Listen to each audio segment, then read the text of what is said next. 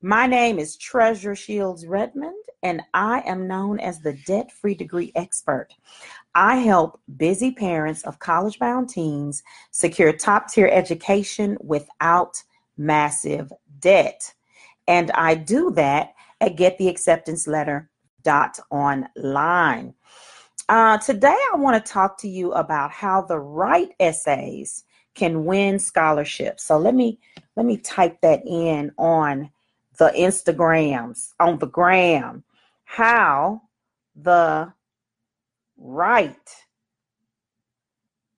essays can win scholarships. This is very important. Um, in my community, where I um, serve as the guide for a group of busy parents of college bound, bound teens. Um, I have a series of videos, printables, and downloadable material called the Debt Free Degree Blueprint. And step number 11 is to create two essays.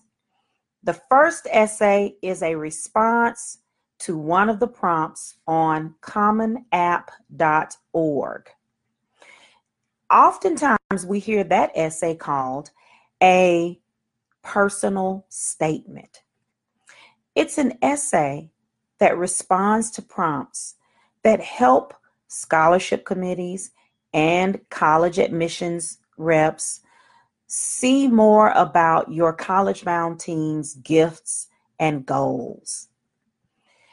The second type of essay is just one that responds to the prompt, what would you do with this money? this is a very common um, this is a very common i'm trying to find the the common app prompts. Um, there we go.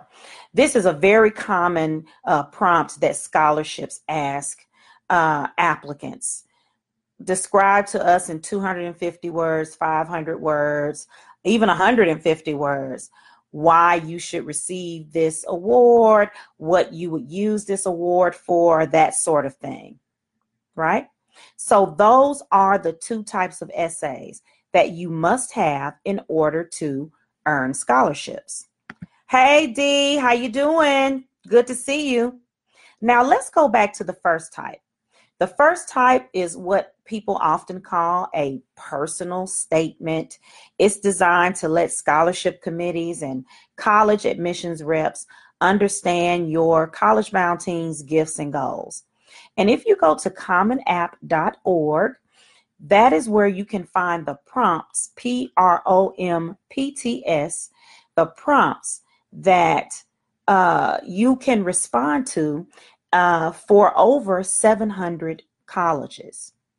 Now, I'm toggling between the essay as being used as something to earn scholarships and the essay as being used as something to get into college because the essay can serve both purposes and that's why it's to your advantage as busy parents of college bound teens to make sure your the kid you're a stakeholder for has those two types of essays now, here's an example of one of the prompts you can find on commonapp.org, a place online where you can apply to 700 colleges with one application. The first prompt reads Some students have a background, interest, identity, or talent that is so meaningful, they believe their application would be incomplete without it. If this sounds like you, then share your story. So, from that prompt, to see why the essay that results is called a personal statement because it's asking your college bound teen to talk about a background, interest, identity, or talent. So if your college bound teen is a sculptor or uh, likes to do ceramics, then they will talk about the first time they touched clay and how they go to the kiln and how their work has been uh, shown at various shows or how they created the coffee cups that you use in your house. If your college bound teen is an activist and they let a walkout at their school because of some uh, issues that the administration wasn't being sensitive to, talk about how they got that from their household, this ability to stand up for themselves and for others, and how they want to study uh, social justice in school, in college, right? You, they take whatever is interesting, interesting about them and talk about it in that in response to that essay prompt. Now, when you write the personal statement essay, there are three things that you really need to pay attention to. This is what I've seen be very successful in getting kids into colleges that require essays and be very successful as a response to uh, to um, submit for high dollar scholarships. And these are the three tips about that personal statement essay. Number one, start with an engaging anecdote that attacks the senses, that speaks to what you can see, hear, smell, uh, touch, taste, and feel, right? So here's what I mean. Back to our example of the student who loves sculpture or ceramics, loves doing art with their hands. They may talk about, I would often look up from my mound of Play Doh and realized my mother had been calling my name for the last five minutes. Why don't you ever go outside, Jason? My mother would always ask. Sometimes my bigger sister would tease me because all I did was sit at home and make the same characters over and over again with blue Play Doh and red Play Doh and yellow Play Doh. I love to combine them to make colors and feel the squishiness in between my fingers. Eventually, I graduated to making full out sculptures of the superheroes that I loved. And one day, my fourth grade teacher asked me to make a special mold bust of Martin Luther King for our Martin Luther King celebration right? So that is what I mean by an engaging beginning that attacks the senses. This is what I've seen win over and over again. Number two, you've got to focus on one lesson, one through line, one main idea. So, in that example, that young person is saying, Hey, using my hands to make art is my place, is my centering, is how I share myself with the world, is how I process my emotions. And here are several examples that prove how integral this type of art making is to me, right? That is what they're not going to say. And I also like to paint, and I also like to skip rope. And I'm also on the uh, Student Government Association. These are the four or five ways that I'm awesome. No, through line. That is the second tip. Must have a main idea, a through line, and stick to it.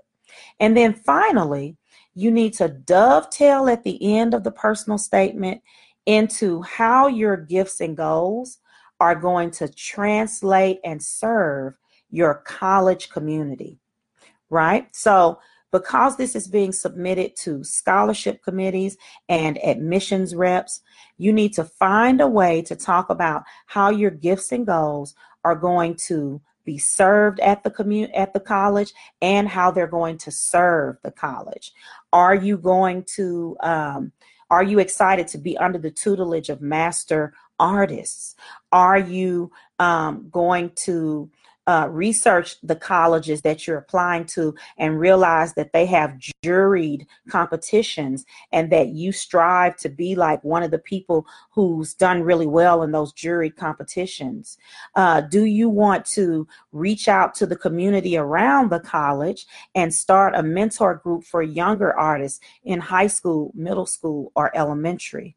Do you want to collaborate with other um, uh, uh, departments on campus to mix the visual art and maybe film. Maybe you want to make stop motion by um, animating your clay figures. However, you talk about it, you need to find a way for the end to move into how you're going to serve your college community and how that co- college community is going to serve you with your gift and goal. All right. Now, I told you that you needed two essays in your pocket so that you can apply to schools easily and get scholarships and apply to scholarships consistently and persistently. So the second one is a short one, usually a one pager that asks that responds to here's why you should give me this money. I think it uh, is kind of a terrible question to ask because the the answer is obvious because I need the money, but they don't. But the people on the scholarship committees don't want you to say because I need the money. They want you to take them through a three part journey. They want you to tell them how getting the money is going to get you to college and ultimately allow you to make this impact on the world. Right? So let me say that again. They want you to tell them first how the money is going to two get you to college and three create an impact on the world. Right? So you wouldn't say you should give me this $5,000 scholarship because I really need it. My parents are poor and we don't have money. So this is the only way I'm going to get to college. No, you need to tell them that um, you envision your community being different.